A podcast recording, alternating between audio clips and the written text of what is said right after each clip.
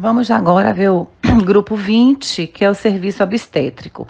Chama atenção para a legislação desse grupo, em especial a RDC 36 de 2008, 63 de 2011, é, portarias número 904 de 2013 e a número 11 de 2015. Importantíssimo que aquele que vai fazer a avaliação detenha essa legislação, porque ela vai balizar em muito o, o nosso trabalho. Bem, esse grupo ele está voltado aos processos para desenvolvimento de atividades de assistência à gestante, ao parto e ao puerpério sistematizados de acordo com o grau de complexidade da organização. Está aplicável apenas à maternidade e ao centro materno infantil. Bem, a primeira pergunta é, é que nós já vimos que é, é, comum a todos os serviços. Existe relatório, evidência que identifique o perfil epidemiológico local? As razões pelas quais é importante conhecer esse perfil epidemiológico já deixou, já foi dito, já ficou bem claro nas, nos outros grupos em que foi é, descrito, em que foi tratado aqui. Mas lembrando sempre que, conhecendo o perfil epidemiológico, as ações voltadas aos pacientes que ali serão assistidos serão muito mais bem direcionadas. A segunda pergunta: garante mecanismos para identificação e controle de acesso dos trabalhadores, pacientes, acompanhantes e visitantes no serviço? É uma unidade fechada que é necessário que se tenha esse controle para a segurança de todos que ali estão, inclusive é, do, do neonato. Né? Então é preciso que haja realmente esse controle de acesso. Estabelece protocolo de atendimento das doenças de maior prevalência, gravidade e risco, com base em diretrizes e evidência científica. Os protocolos, nós vamos ver adiante, ele é importantíssimo para balizar, para dar é, respaldo a, todo, a toda a equipe assistencial, conhecer direcionar e, portanto, falar a mesma linguagem no momento da assistência. Então é importante o treinamento em cima desses protocolos. Dimensiona recursos humanos, tecnológicos e insumos de acordo com o perfil epidemiológico, não apenas, apenas em cima do perfil epidemiológico, mas também pela complexidade é, do serviço o tipo de maternidade, de centro obstétrico, né, de unidade obstétrica como um todo, se de alta complexidade, se de menor complexidade. O importante é que seja dimensionada em cima também de parâmetros que foram já, como, como conversamos em outros grupos, pré-determinados, por exemplo, pelo COFEM, tá? É, dispõe de profissionais em, com competência e capacitação compatíveis com a necessidade do serviço, a portaria número 11 ele fala muito bem disso. Importante saber se tem um, um, um, uma, um profissional da área de enfermagem que seja responsável técnico pela unidade e também se são aqueles que estão ali, os, os enfermeiros, se são obstetras, é, se estão capacitados para trabalhar com uma especialidade tão peculiar, tá? É, dispõe de escalas dos profissionais. Essas escalas incluem plantão com os nomes, com o número do registro em conselho de classe, está fixado em local visível, como em outras unidades também se faz necessário que essas escalas estejam aí, bem visíveis e da forma como está descrita. Planeja as atividades avaliando as condições operacionais e de infraestrutura, viabilizando a execução dos processos de trabalho de forma segura. É, tem que se verificar se existe um planejamento adequado da unidade para que funcionamento da área envolva todo o quadro de pessoal, de reposição, a existência de equipamentos, de insumos necessários, escalas adequadas ao quantitativo de pacientes, né, para que esteja bem atendidos. É, então, toda essa logística, todo o planejamento de atividade, inclusive com escala de descanso para aqueles que estão no plantão, para aqueles que também, é, no risco de faltar um colaborador, qual seria aquele que tomaria o local, que ficaria, que dobraria. Então, essas, essas questões precisam estar bem, bem é, destacadas, bem definidas pelo RT, pelo responsável da unidade. A unidade está com um aspecto limpo, boas condições de pintura, instalação. Tem uma coisa bem interessante. Antes de nós falarmos do ar-condicionado, enfim, aspecto do colchonete, da, da mesa cirúrgica, propriamente dita, da mesa obstétrica, é importante observar o cheiro. Porque, é, como tem muito sangue, o cheiro de placenta ele tem um cheiro bem peculiar. Não é incomum que a gente sinta esse cheiro quando entra em unidades obstétricas. Então, é, também porque o indivíduo, a, a parturiente, pode estar tá, defecar no momento da, do parto. Então, assim, tem que realmente ter atenção para neutralizar, neutralizadores de odores, é, a, fora a condição, que aquilo que chama atenção, não é? Uma pintura bem feitinha, é, é, é, uma unidade onde não tem filtração, paredes arranhadas, é, sujidades incrustadas, principalmente nos cantinhos. É importante ter essa visão como um todo, mas também do odor, né? Então cai naquele, naquela mesma situação das demais, dos demais grupos.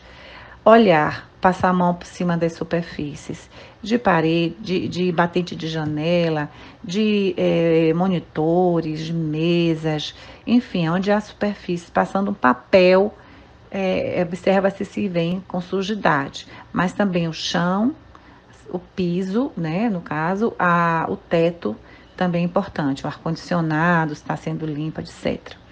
Possui a rota de fuga identificada, visível, na parede, monitora a manutenção preventiva e corretiva das instalações e dos equipamentos, incluindo a calibração.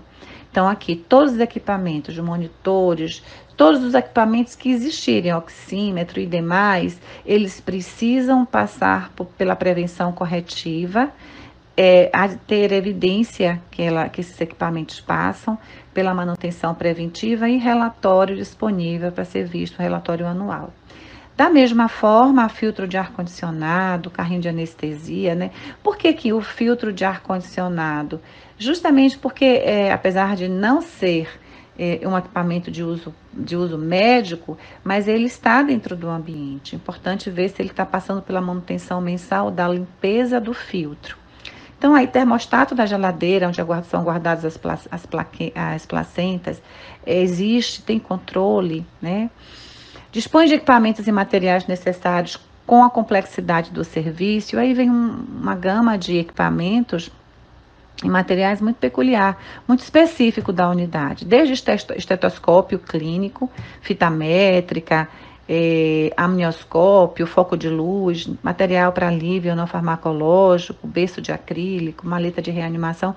Lembrar que isso tudo consta na RDC número 36 e na portaria 904 e na, na número 11, tá? Então, é, é tá dando uma lida mesmo para estar tá atento a é, as necessidades exigidas pela legislação, é, as necessidades dessa unidade exigidas pela, pela legislação. Existe controle, rastreabilidade do carrinho de emergência?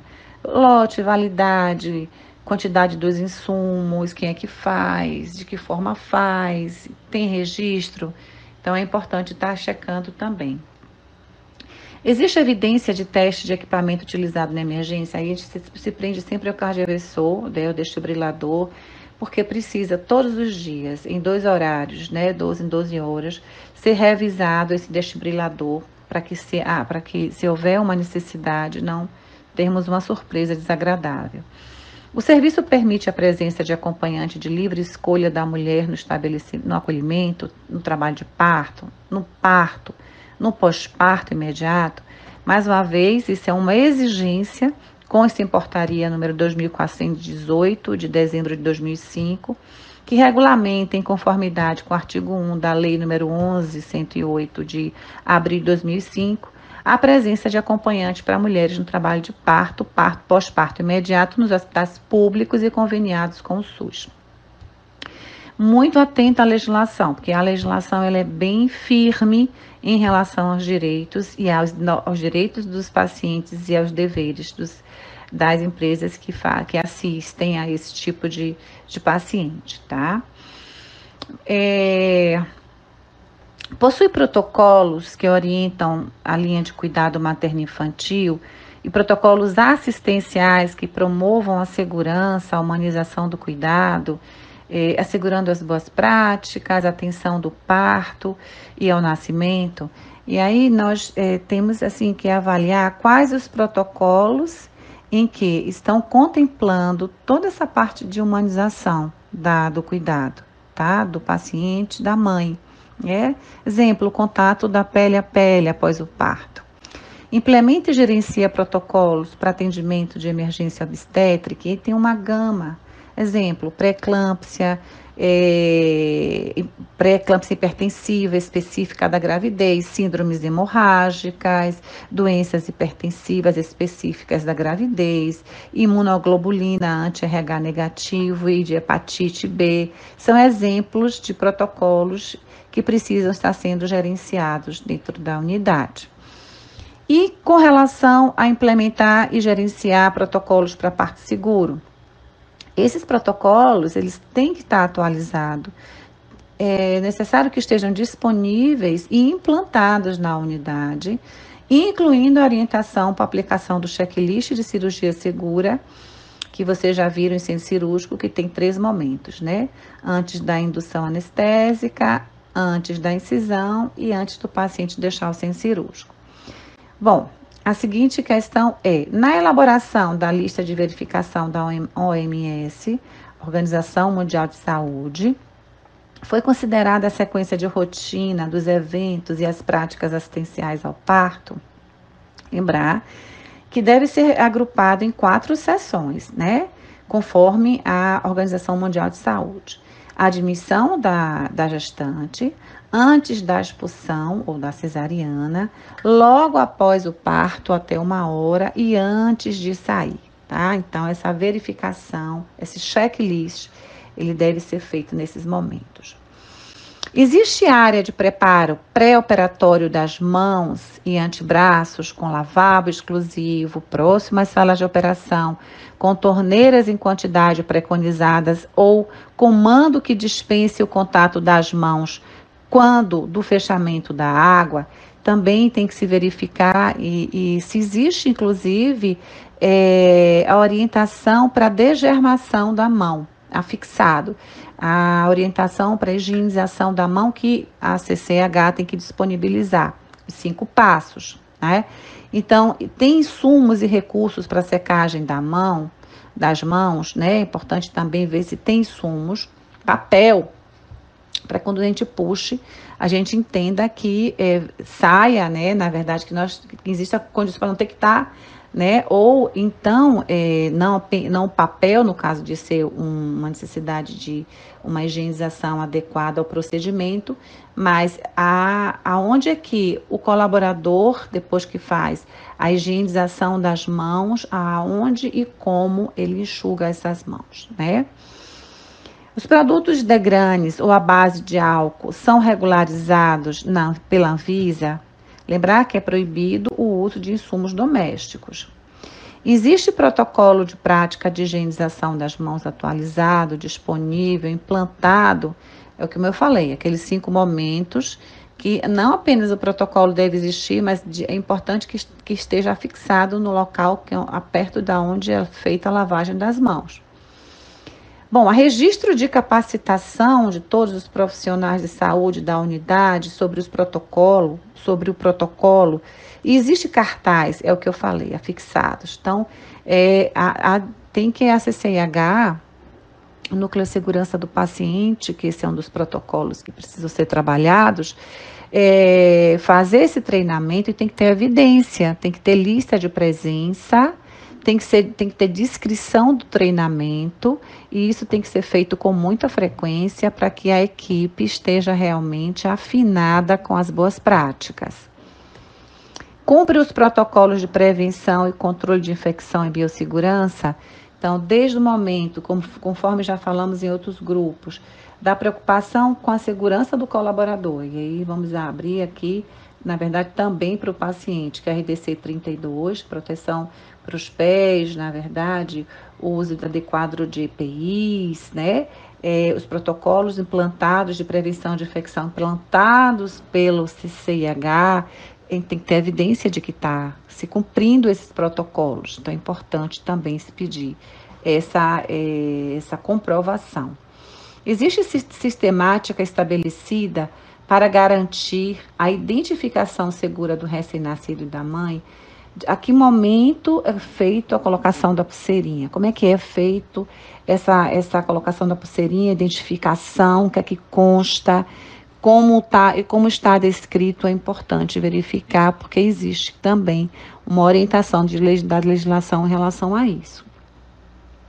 Há registro de capacitação dos profissionais de saúde da unidade todos os turnos sobre o, sobre o protocolo de boas práticas, é o que eu disse. Tem que haver uma educação permanente, atuante, em consonância com núcleo de segurança de paciente, CCH, para que esses protocolos sejam bem, é, bem, bem repassados para a equipe, que a equipe esteja bem afinada com essas boas práticas. Lembrando também sobre a pulseirinha que tem que constar o nome da mãe todo direitinho é, o momento, o horário do parto, do dia, tudo direitinho.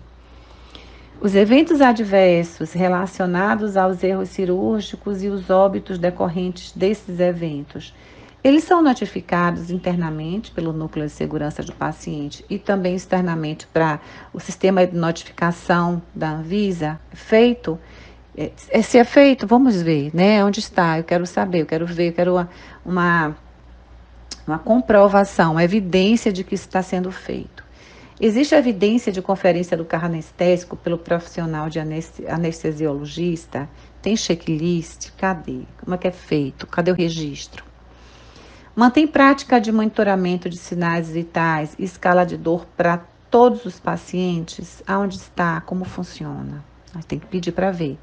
Estabelece sistemática, estimula alojamento conjunto e o envolvimento materno e do núcleo familiar no cuidado com recém-nascido, isso faz parte da humanização da assistência.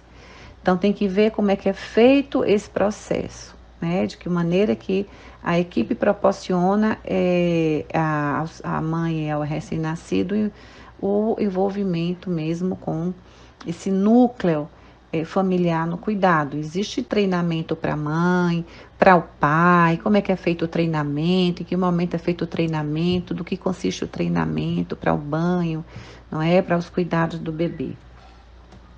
Estabelece sistemática de agendamento de pré-natal e acompanha a demanda. Tem que observar é, se o serviço ele tem é, é, ele assiste ao, ao, ao pré-natal, que é o ideal, né? Porque a, já se conhece muito a paciente, o perfil dela, né? Que vai parir naquele ambiente. E como é que é feito esse agendamento? De mês em mês? Como é que é feito? Se ela é de alto risco, como é que ela deve retornar e quais são os exames que são solicitados como praxe, né, como protocolo? Como é que é feito esse acompanhamento? Existe evidência de implantação da sistematização da assistência de enfermagem? É, isso tem que ser visto nos, nos prontuários. Tem que, se, tem que buscar o prontuário e fazer uma avaliação. Tem RT médico? Essa pergunta já foi feita, né? O RT de enfermagem, médico precisa. Dispõe de plano individual, partograma obrigatório. Esse partograma, ele é um importante instrumento de avaliação do progresso de trabalho do parto, né? Que o preenchimento dele ele é obrigatório e deve ocorrer em tempo real.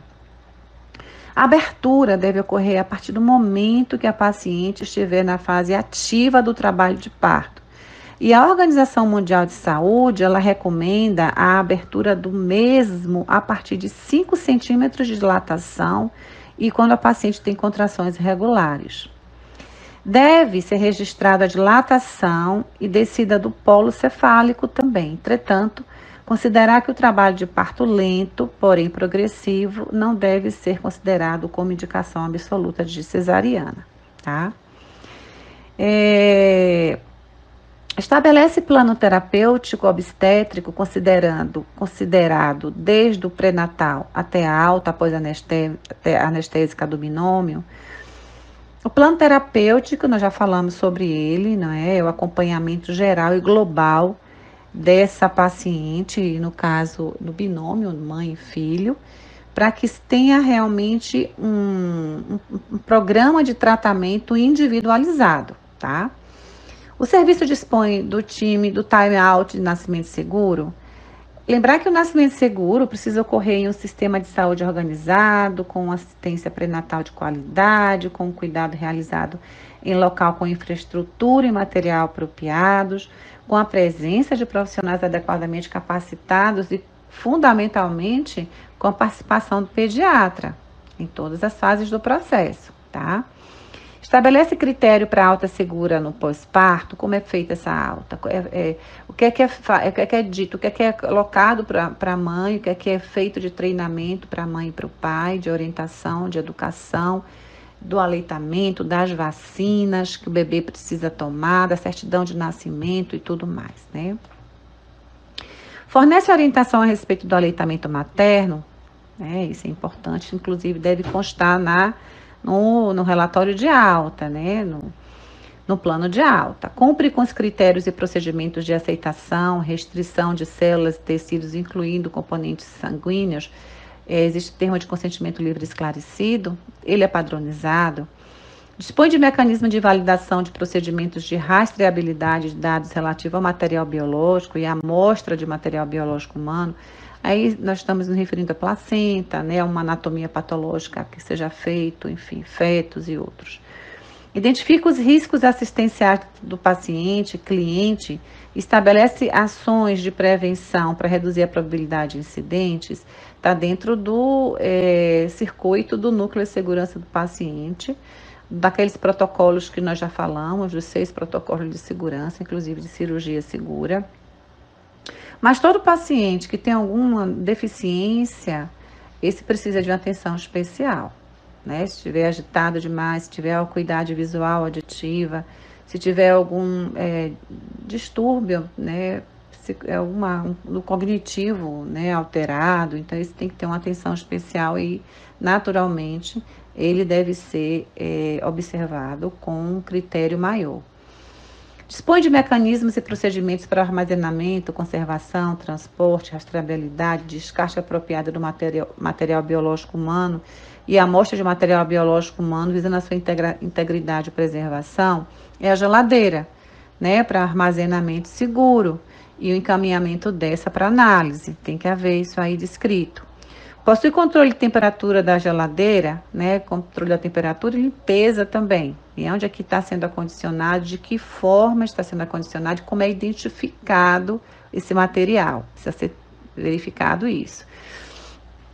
Existe evidência de padronização das ações para prescrição, uso e administração de medicamentos? É importante que haja essa padronização. Nós já falamos sobre a administração dos cuidados que envolvem a administração do medicamento, desde o momento em que o medicamento ele é padronizado na unidade. Então, é, especialmente da hora que ele chega no, na, no, na unidade, a hora que ele é distribuído para os setores e até o momento da prescrição e da administração. Então, tem que haver padronização dessas ações para prescrição, para o uso desses medicamentos, né? E a enfermagem tem que estar muito bem qualificada, treinada para manipulação deles. Os medicamentos que estão sujeitos a controle especial são guardados em caixa, gaveta, armário chaveado. É o ideal que tenha dentro dessas unidades uma farmácia satélite, mas quando, mesmo com a farmácia satélite, na, na, quando o anestesista precisa das drogas, tem que haver um meio de controle muito rigoroso do que sai e do que retorna. Né? Então, daqui, nos locais onde não houver é, uma farmácia satélite, é se ter muito cuidado com o local onde é guardado esses medicamentos de controle. É, monitora indicadores assistenciais, isso é importante para se avaliar o que é que precisa ser melhorado tá? Então, nós temos taxa de grávidas com evolução poderal recomendada, ganho em conhecimento sobre sinais de trabalho de parto, taxa de episiotomia, taxa de grávidas que frequentam a preparação para o parto, elaboram plano do parto, é, taxa de pais e conviventes significativos que frequentam a preparação para o parto, taxa de partos eutóxicos em grávidas que frequentam a, a preparação para o parto com potencial eutóxico. Enfim, taxa de mães que iniciam uma amamentação precocemente, taxa de, alimenta, de, de aleitamento materno exclusivo até os seis meses, taxa de efetividade na prevenção de engurgitamento mamário, taxa de incidência de maceração do mamilo, e aí vai, alguns exemplos, mas temos vários outros. Monitora indicador e a taxa de infecção é um deles. Monitora outros indicadores né, na assistência obstétrica, tempo médio de espera para classificação de risco em obstetrícia, tempo médio de atendimento por tipo de classificação, taxa de cesarianas, taxa de cesarianas em primíparas, é, e vai, taxa de venóclise em primeiro e segundo estágio do parto, taxa de episiotomia, proporção de RN é, com contato pele a pele no nascimento, enfim, tem um, uma série de indicadores que podem ser avaliados. Garante a utilização de score de, de deteriorização clínica que permitam a avaliação do paciente e a tomada de decisão em tempo hábil, minimizando os riscos. É, aí nós temos o MIUS, né, que foi modificado e que ele é alerta precoce obstétrica. Garante a utilização de instrumentos e metodologia de transferência do cuidado entre as unidades, o SBA, que é uma das que eu dei exemplo, né, que trabalha que é justamente é, onde descreve-se toda a situação do paciente até as recomendações. Dispõe de meio de transporte adequado, maca, cadeira de rodas, é, é, como é que é feito esse transporte? Porque a gente percebe que muitas vezes a mãe sai com uma roupa aberta, com seio aparecendo, com é, sem ter proteção na perna, ela está às vezes com a barriga muito grande, então as pernas ficam é, abertas e às vezes expõe muito a, a parturiente. Então, é necessário ver também como é que é feito esse transporte. Cumprir os critérios de identificação e registro a prática segura de movimentação e transporte do binômio. É, e aí tem uma portaria específica, que é a 2048, de 2002, que tem que ter o relatório da trans, de transferência da mulher ou do recém-nascido, que deve ser entregue no local de destino, o serviço de saúde deve ter disponível para o transporte da mulher do recém-nascido os seguintes equipamentos, materiais e medicamentos: maca para transporte, grades laterais, suporte para soluções parenterais, suporte para cilindros de oxigênio, incubadora para transporte do recém-nascido, cilindro transportável de oxigênio, registro em prontuário adequadamente, enfim, e outras orientações. Compre as diretrizes de notificação de incidentes adversos, e aí são muitos reação adversas associada ao uso de alguns medicamentos, a inefetividade terapêutica de alguns medicamentos, erro de medicamento, não é? Reação transfusional decorrente de uma transfusão sanguínea, evento adverso decorrente do uso de um produto, enfim, é, existem vários é, eventos adversos que podem ser observados dentro, é, em relação ao equipamento, dentro da unidade. Cumpre as diretrizes de notificação de hemovigilância, técnico-vigilância e farmacovigilância, que nós viemos falando muito sobre isso. É, tem evidência? Vamos ver evidência. Cumpre os critérios e procedimentos de segurança para atualização de equipamentos e materiais? Existe cronograma de manutenção, relatório dessa manutenção anual? Está assinado pelo engenheiro? É, considera as características individuais dos pacientes e acompanhantes, respeitando suas tradições culturais, crenças, sexualidade? Essa pergunta sempre nós estamos fazendo. E aqui a gente evidencia através de treinamento, de humanização mesmo, tá? Cumpre os critérios para identificação do paciente, cliente crítico e fluxo de atendimento à urgência e emergência. Tem que ter o alerta, né? O protocolo de alerta para uma intercorrência. Dispõe de EPIs suficiente, adequados, está se usando adequadamente eles? Existe acordo formalizado entre a CCIH, higiene e a enfermagem relacionado ao processo de higienização da unidade? Aí corresponde não apenas ao chão, às paredes, ao teto, às superfícies, aos equipamentos, né? Tem que ter já bem, bem descrito e é, validado pelo CCH. Garante, plane, garante planejamento de alta, considerando a ação multidisciplinar no plano terapêutico do paciente, os riscos e problemas ativos para via, viabilizar as orientações de preparo de alta. é, reforçando é, o que nós já falamos da importância de um plano de alta. Agora, tem, isso tem que ser evidenciado. Tem evidência de que a Puerpera recebe o cartão de vacinação do recém-nascido e a via amarela da declaração de nascido vivo e toda a orientação do pediatra? Todas as informações pós-alta são datadas, registradas para puérperas e familiares, fica registrado. E olha aqui, considerar que deve ser dito, né, deve ser registrado e orientado sobre cuidados com a ferida operatória ou a episorrafia, quando houver, quando houver retorno à instituição em 10 dias após o parto para retirada dos pontos, como é que deve ser, onde é que ele deve procurar, qual é o serviço a importância da consulta de revisão e acompanhamento do recém-nascido na unidade da saúde básica mais próxima do domicílio da parturiente, as datas de revisão puerperal, enfim, toda aquele é, gama de informações que a, a puérpera precisa ter. Quanto mais inexperiente, maior e de forma mais consolidada devem ser passadas essas informações. Cumpre com as diretrizes do PGRSS já falamos bastante. Lixo infectante, biológico, lixo comum, como é que é retirada, se está identificado adequadamente os recipientes de lixo, se o saco está compatível com o tipo de lixo, e isso é uma coisa importante para se observar. E, finalmente, existe o processo padronizado disseminado para o atendimento a paciente vítimas de agressão física, moral, psicológica, abandono, evasão, invasão, porte de armas e tentativa de suicídio? Essa questão tem que estar muito atrelada ao serviço social psicologia para que as ações sejam tomadas em conjunto. E é importante destacar que não apenas a delegacia tem que estar todo o protocolo de como entrar em contato, para onde, para o Ministério Público, que seja, para onde for tomar, onde foi encaminhado o problema, isso tem que estar todo descrito, de forma que todos que estejam é, envolvidos no processo conheçam quais são as diretrizes e qual o protocolo. Até a próxima aula.